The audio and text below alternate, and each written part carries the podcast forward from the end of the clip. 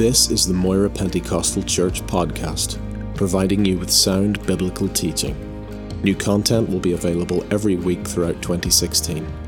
We hope you will be encouraged, challenged, and blessed by this ministry.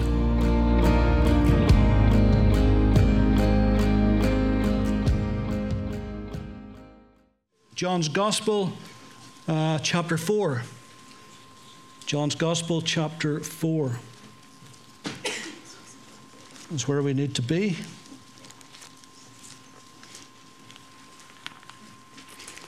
Uh, it's a fairly lengthy reading this this morning, but that's okay. It's all the one story. And just to refresh yourselves, uh, reading from verse 1 Therefore, when the Lord knew that the Pharisees had heard that Jesus uh, made and baptized more disciples than John, though Jesus himself did not baptize but his disciples, he left Judea and departed again to Galilee. But he needed to go through Samaria. So he came to a city of Samaria, which is called Sychar, near the plot of ground that Jacob gave to his son Joseph. Now Jacob's well was there. Jesus, therefore, being wearied from his journey, sat thus by the well. It was about the sixth hour. A woman of Samaria came to draw water, and Jesus said to her, Give me a drink, for his disciples had gone away into the city to buy food. Then the woman of Samaria said to him, How is it that you, being a Jew, ask a drink from me, a Samaritan woman?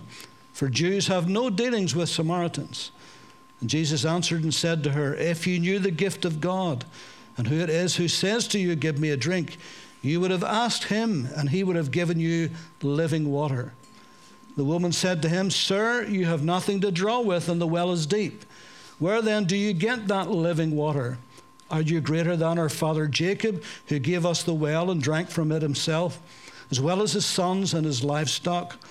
And Jesus answered and said to her, Whoever drinks of this water will thirst again, but whoever drinks of the water that I shall give him will never thirst. But the water that I shall give him will become in him a fountain of water springing up into everlasting life. The woman said to him, Sir, give me this water that I may not thirst nor come here to draw. And Jesus said to her, Go call your husband and come here. The woman answered and said, I have no husband. And Jesus said to her, You have said, well said, I have no husband. For you have had five husbands, and the one whom you now have is not your husband. In that you spoke truly. The woman said to him, Sir, I perceive that you are a prophet. Our fathers worshipped on this mountain, and you Jews say that in Jerusalem is the place where one ought to worship. Jesus said to her, Woman, believe me, the hour is coming when you will neither on this mountain nor in Jerusalem worship the Father. You worship what you do not know. We worship what we, we but, but we know what we worship, for salvation is of the Jews. But the hour is coming and now is when the true worshippers will worship the Father in spirit and in truth. For the Father is seeking such to worship him. God is spirit, and those who worship him must worship in spirit and truth. The woman said to him, I know that Messiah is coming, who is called Christ. When he comes, he will tell us all things. And Jesus said to her, I who speak to you am he. And at this point, his disciples came, and they marveled that he talked with the woman. Yet no one said, What do you seek? Or why are you talking to her? The woman then left her water pot, went her way into the city, and said to the men, Come, see a man who told me all things that I ever did. Could this be the Christ? Then they went out of the city and came to him. And in the meantime, his disciples urged him, saying, Rabbi, eat. But he said to them, I have food to eat of which you do not know. Therefore, his disciples said to him, one, or sorry, therefore, disciples said one to another, Has anyone brought him anything to eat? And Jesus said to them, My food is to do the will of him who sent me and to finish his work. Do you not say there are still four months and then comes the harvest? Behold, I say to you, lift up your eyes and look at the fields, for they are already white for harvest. And he who reaps receive wages and gathers fruit for eternal life, that both he who sows and he who reaps may rejoice together. For in this the saying is true one sows, another reaps. I sent you to reap for that which you have not labored. Others have labored, and you have entered into their labors. And many of the Samaritans of that city believed in him because of the word of the woman who testified. And he, to- he told me all that I ever did. So when the Samaritans had come to him, they urged him to stay with them, and he stayed there two days. And many more believed because of his own word. And they said to the woman, Now we believe not because of what you said, for we ourselves have heard him, and we know that this is indeed the Christ, the Savior of the world. Now, this is a wonderful encounter with Christ that this uh, Samaritan woman had at the well of Sychar. And it's remarkable for a number of reasons. Uh, first of all, it's remarkable because this is the longest recorded conversation in Scripture that Jesus had with anyone. Secondly, it's remarkable because this divine appointment that Jesus had with this woman uh, gave him the opportunity to share something that he hadn't shared with anyone else up to that point, in that he was and is the Messiah. And also, given this woman's uh, background and life choices, it's remarkable how easily and how readily she grasped the gospel and became a blazing evangelist. And also because it demonstrates to all of us that no matter how messed up a life can be, it is still redeemable. It's still redeemable. With Christ, all things are possible. And so, to set the scene this morning for this encounter with this woman that Jesus had at the well of Sychar, uh, let me remind you uh, about who the Samaritans were. Hundreds and hundreds of years prior to this, the Assyrians had come in and they had conquered the 10 northern tribes, and most of them, tens of thousands, hundreds of thousands, were taken into captivity.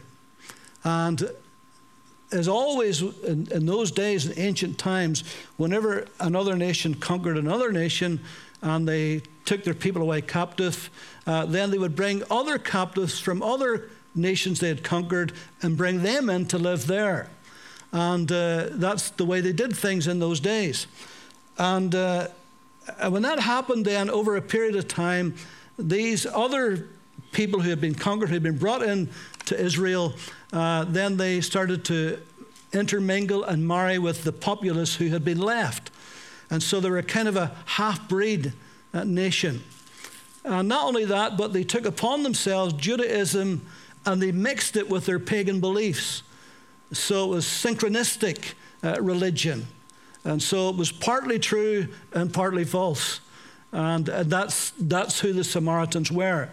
Now, of course, uh, about 100 years or so after Israel had been taken captive, then Judah, the two southern nations, Babylon came in, took them into captivity for 70 years, and then they returned.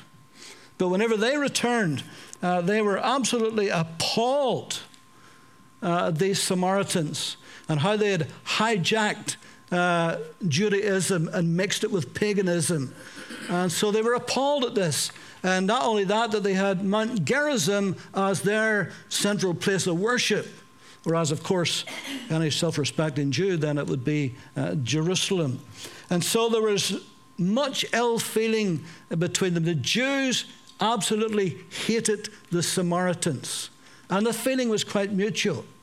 In fact, this animosity between these two peoples was legendary. Uh, so much so, in fact, that if, if a Jew wanted to go from Judea in the south to Galilee in the north, the quickest route would be straight up and through the territory of Samaria. But instead of that, they would cross the Jordan and take a long, long detour. Uh, better a long detour than, than crossing the path of some despised Samaritan. Defile yourself. That's how bad things were. Uh, but Jesus was going to blow a massive hole in that misguided patriotism and that radical prejudice that they held in their religious elitism that they were so proud of. Now, however much today I, I would love to go into every detail of that story, as I'm, I'm sure I've done in the past, uh, today I want to focus just particularly on one aspect of the story. Uh, and that is the two wells that have been mentioned here uh, the well of Sychar and the well of the Savior, the well of Jacob and the well of Jesus. Jesus' well and Jacob's well, these two wells, the one that the woman spoke of and the one that Jesus spoke of. And I want us this morning just to contrast these two wells and see where it leads us today. Uh, first of all, one was an inner well and one was an outer well. One was spiritual, the other was material. Uh, one preserved the inner life and one preserved the outer life. And man invariably drinks at the wrong well. Man drinks at the outer well, the material well. Man drinks not at the spiritual well, at the inner well that Jesus spoke of. And that's the problem, isn't it? Whenever we start to drink at the wrong well, then we find that that can never quench the thirst. It never will satisfy. The outer can never fully satisfy the inner. The material can never fully satisfy the spiritual. Sychar's well can never satisfy the Savior's well. We've got to make a choice. God has put eternity in every man's heart. But the trouble is, they drink at the wrong well. All her life, this woman had been drinking at the wrong well. When it came to relationships in her life, she was a mess. She had had five husbands. She's on to her sixth, but by this time she has no confidence. By this time she will not commit again. This time she's cohabiting. This time she would be fearful of going any further, but she must have a man. And so her reputation has gone before her. She's coming at midday to this well when most women would come out in the morning or the evening, not to the heat of the day. But through shame and embarrassment and, and through gossip and talk, she comes at this time when nobody normally would be about the well. She had deep, unresolved issues regarding men that they could not fix for her.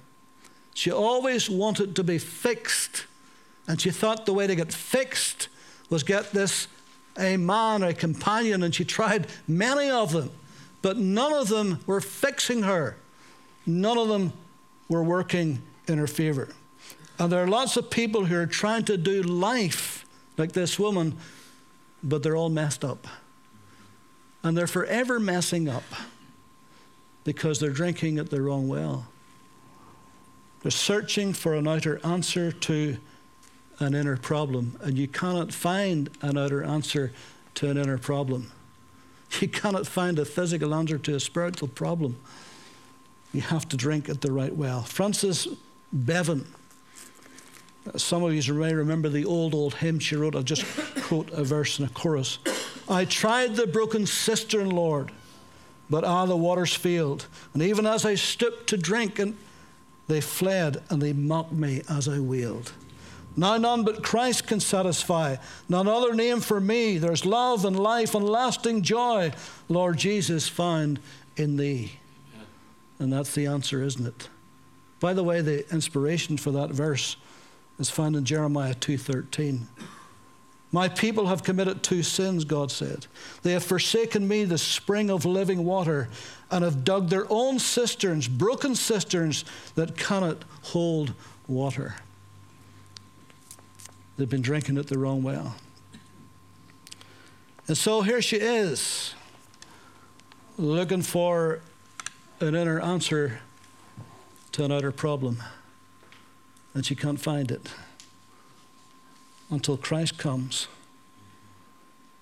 Secondly, one well was temporary and the other was permanent. The water in Jacob's well was short lived. It would only last a few hours, but then you had to keep going back every day, again and again. The water Jesus offered was eternal. He said, The water that I offer If you drink it, you will never thirst again.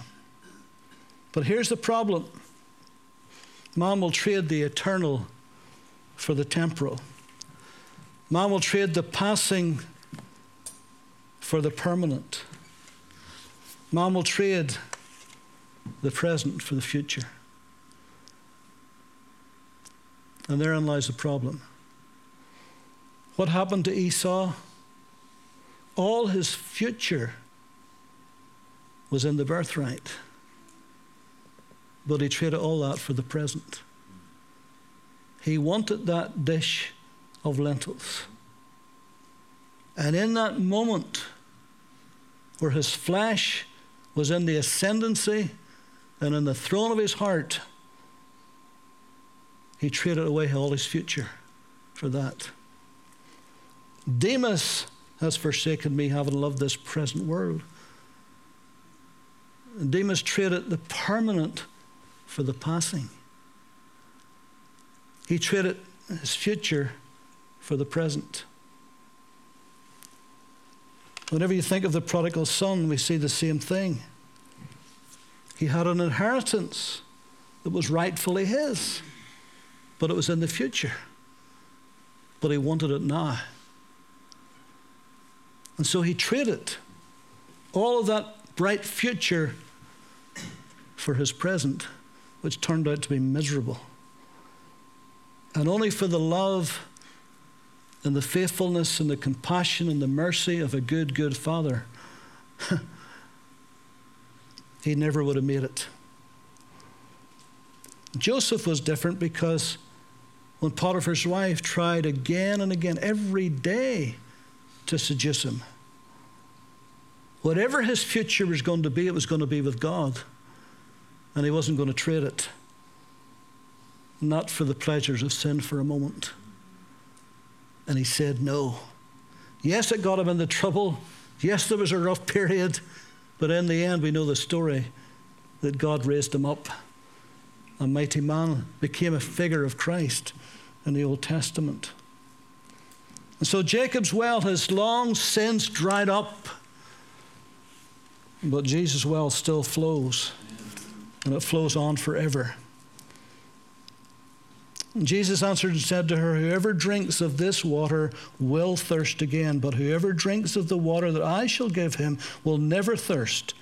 But the water that I shall give him will become in him a fountain of water springing up into everlasting life.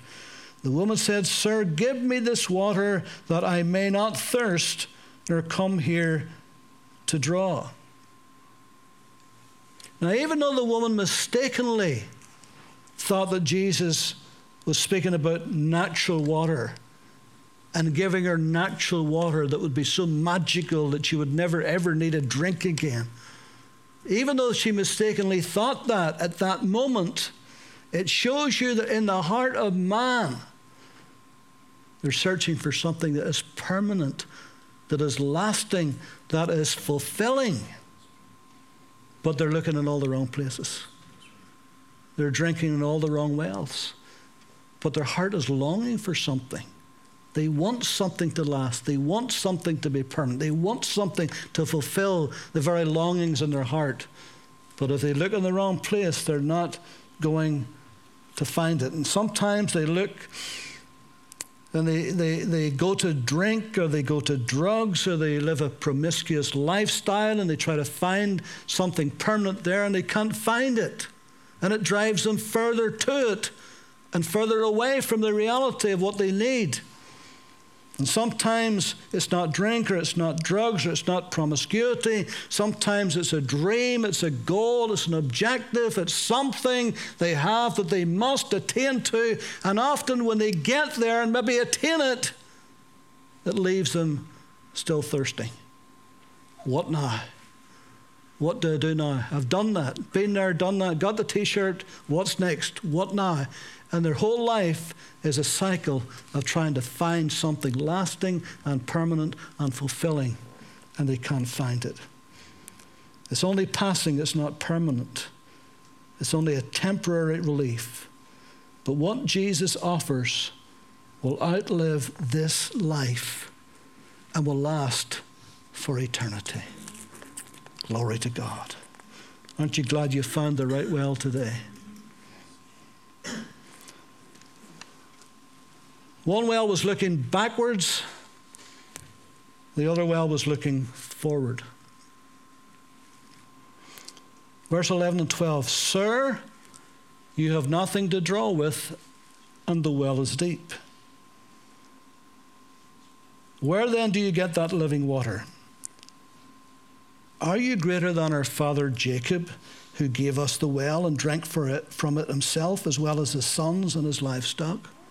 By the way, just as an aside,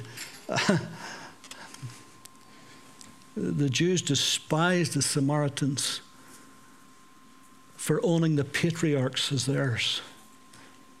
Our father Jacob. Any Jew hearing that, the hackles would rise in the back of his neck. But not Jesus.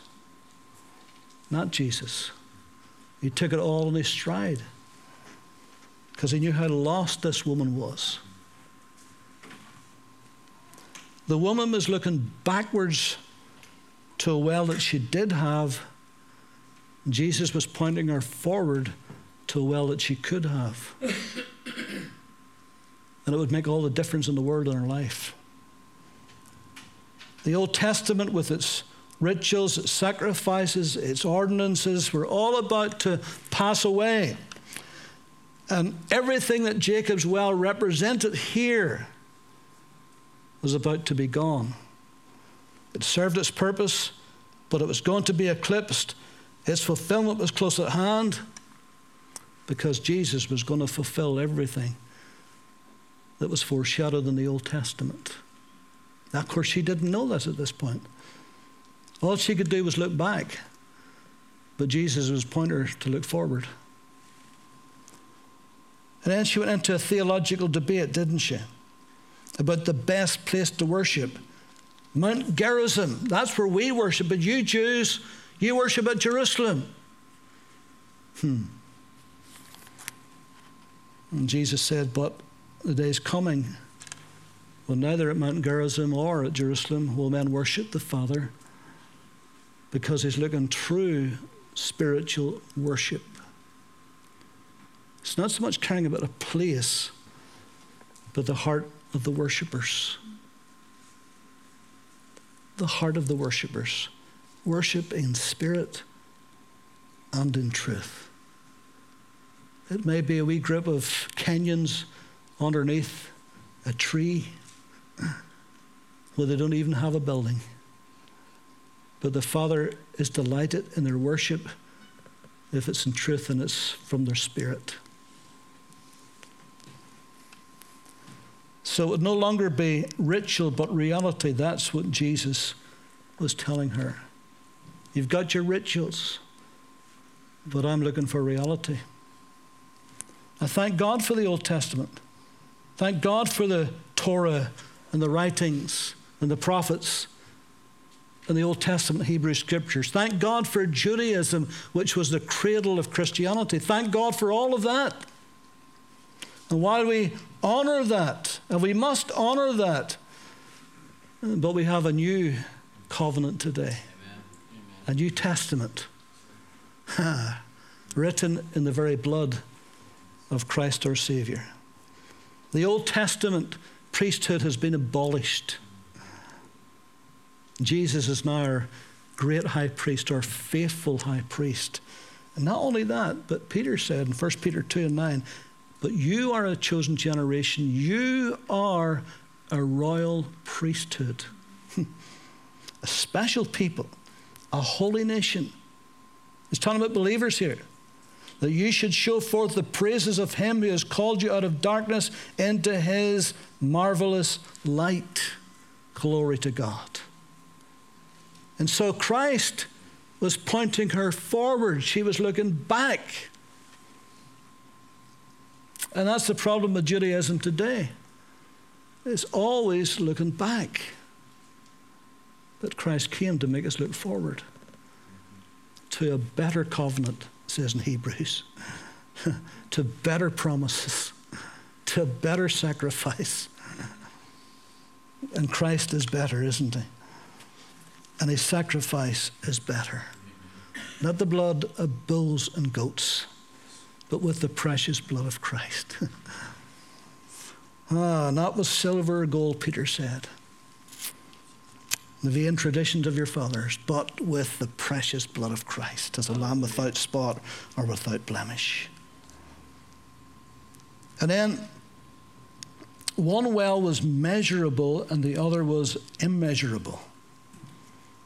One well was measurable, the other was immeasurable. Verse 11 Sir, you have nothing to draw with, and the well is deep. And that was true. The well was deep. And he didn't have anything to draw with. Normally, what they would use would be like a leather bucket. And they'd tie a rope on it and would drop it down and then haul it up. And if there's a travelling band, they would maybe have at least one bucket, maybe two buckets, leather buckets. And they would just unfold them, and there'd be maybe a stick this way and a stick that way just to widen it. And they would drop it down, lift it up again. And she looked, and Jesus didn't have any. The disciples probably had. They were away into town, but certainly Jesus didn't have them. And she says, The well is deep. And it was deep, very deep. And she knew exactly how deep it was because she had plumbed that well every day for years. So she knew how deep it was. It was measurable. But the well Jesus spoke of was immeasurable. There was no limit to its depths. The well of sin is deep, but the well of grace is deeper. Much deeper, isn't it? Where sin abounds, grace does much more abound. And even though a man or a woman may fall into the deepest well of sin imaginable, the well of grace can lift him up, can pick her up. And that's what's about to happen to this woman. She's going to discover a well of grace that she never knew. Yeah, she had her own well, or wells of laws and rituals and formulas, but it didn't work.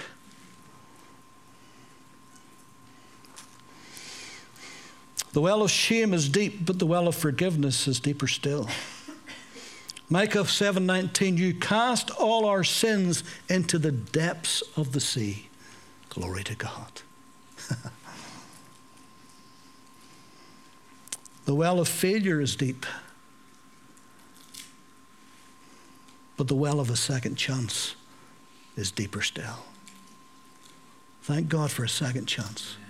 Some of us has had more than a second chance. Ask David. Ask Jacob. Ask Peter.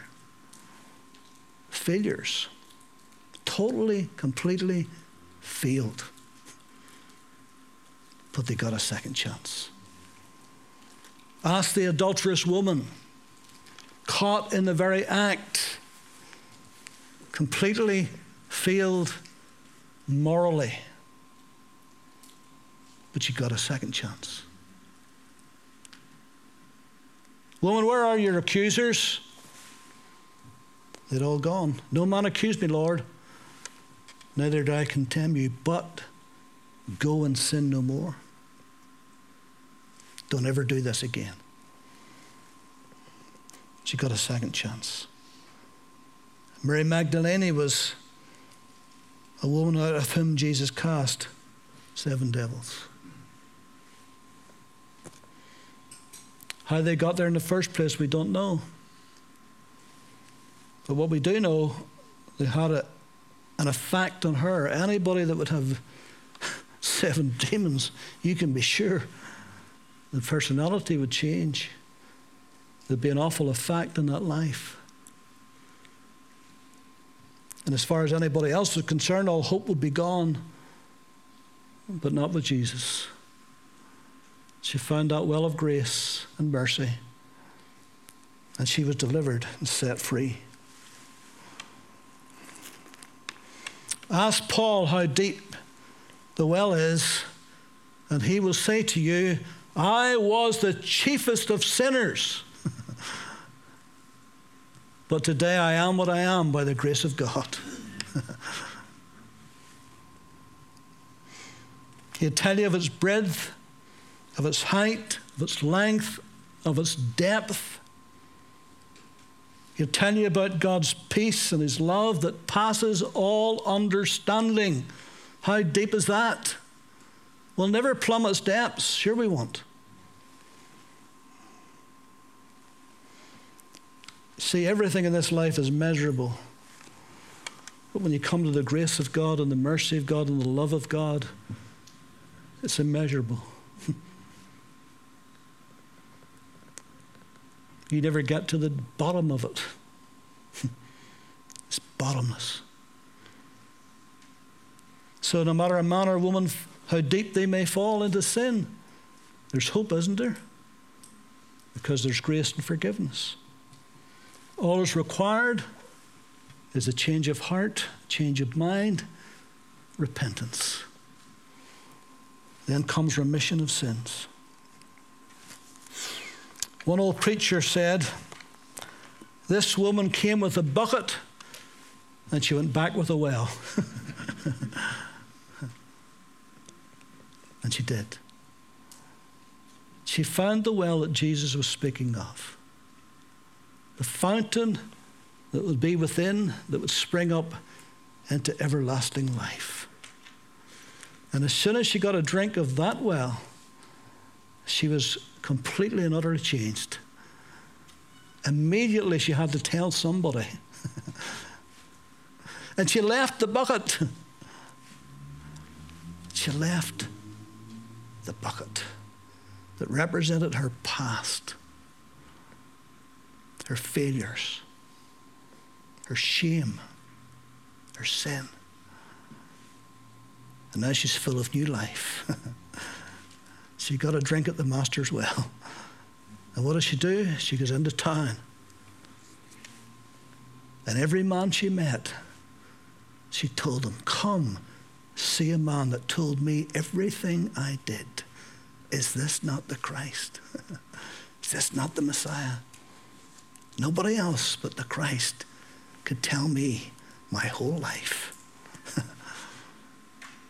and they believed her. And then they wanted to meet Jesus too, and they come back. Stay with us two days, and he stayed, and he shared with them, and taught them, and preached to them, and they believed everything he said. And they says, "You are the Christ. You are the Messiah."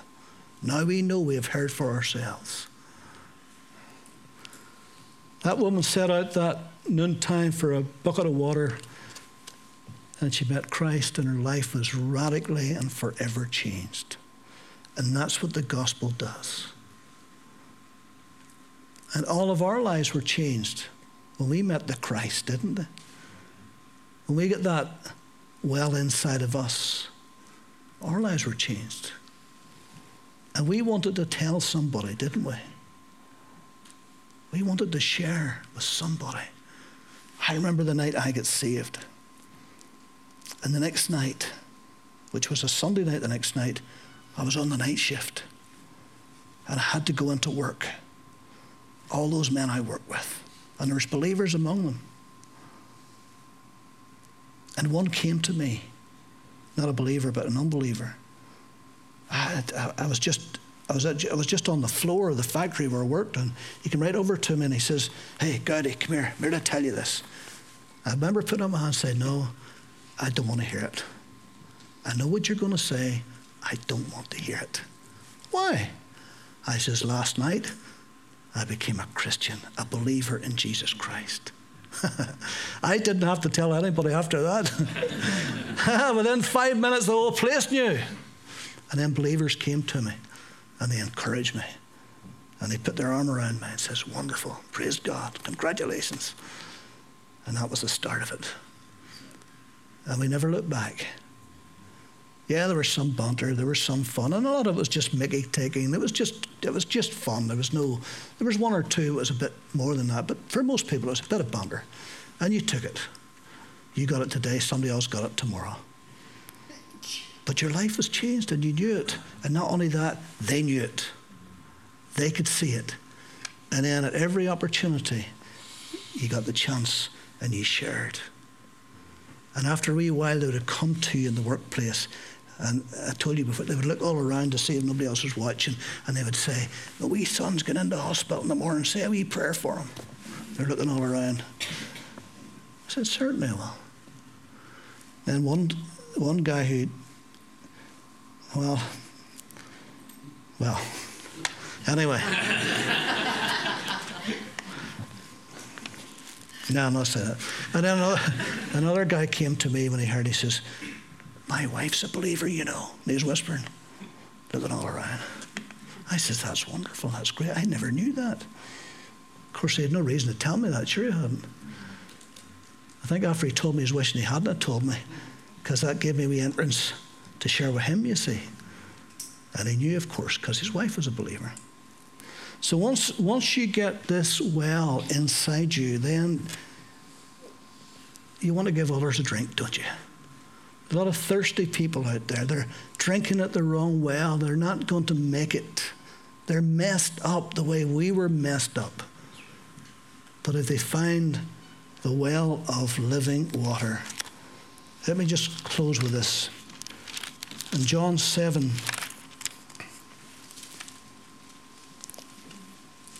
verse 37, on the last day, that great day of the feast, Jesus stood and cried out, saying, If anyone thirsts, let him come to me and drink. He who believes in me, as the scripture has said, out of his heart will flow rivers of living water.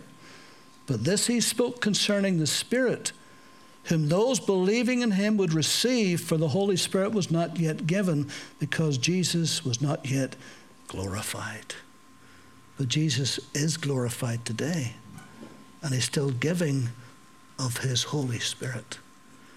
And so the well that we have us inside today is the well of the Holy Spirit, the living water of the Spirit of God. And that's what keeps us right. And that's what keeps our spirit fresh. And that's what empowers us to live this Christian life because we're drinking at the right well. Amen? And then out of our bellies, out of our innermost being, shall flow rivers of living water. And you can't but help it. because it's so good, isn't it? The living water of Christ, the Holy Spirit of God. Each heart today that knows Him and loves Him is filled with the Spirit of God, and it overflows into the lives of others. Let's pray.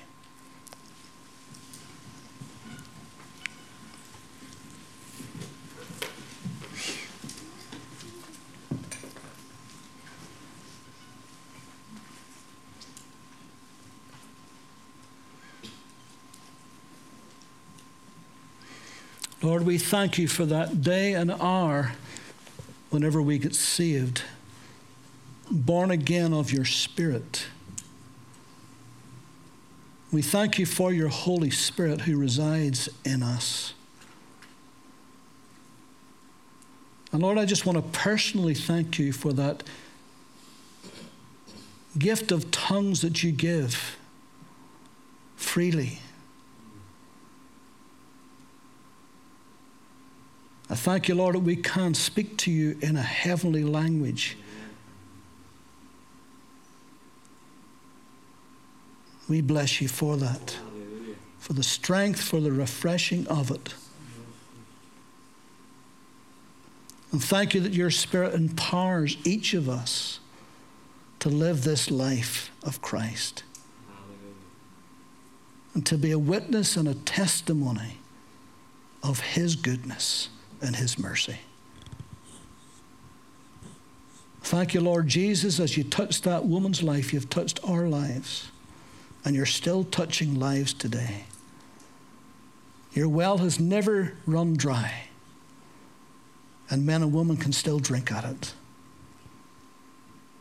So we give you thanks for it, and we bless you. And now, Lord, as we focus our thoughts upon this table of bread and wine, we stop and give you thanks for Calvary, where all began for us. The old rugged cross, where you gave everything for us. Thank you for salvation today. The gift of life that you have imparted. Supernatural. Born from above. Born of the Holy Spirit. Thank you for this, Lord. And Lord, as we partake of these emblems representing your body and your blood, we are forever grateful. It means so much to know that we have been saved and born again. And Lord, we think of our family members, our loved ones, we think of the prodigals within our families. And Lord, not one of them is beyond your reach. Lord, they may be beyond our reach, but not your reach. And Lord, you can reach out by your Spirit. You, and you can go places that we cannot go, and you can say things that we cannot say. So we thank you, Lord. Draw them to yourself by your Spirit. And now, Lord, as we prepare our hearts to partake, we give you thanks. Bless you for all that you've done for us. Thank you for life everlasting. In Jesus' name. Amen. Thank you for listening to this podcast. We produce a variety of sermon videos and inspiring Christian content available for free on our YouTube channel. Just go to YouTube and search Moira Pentecostal or visit our website for more information www.mpc.org.uk.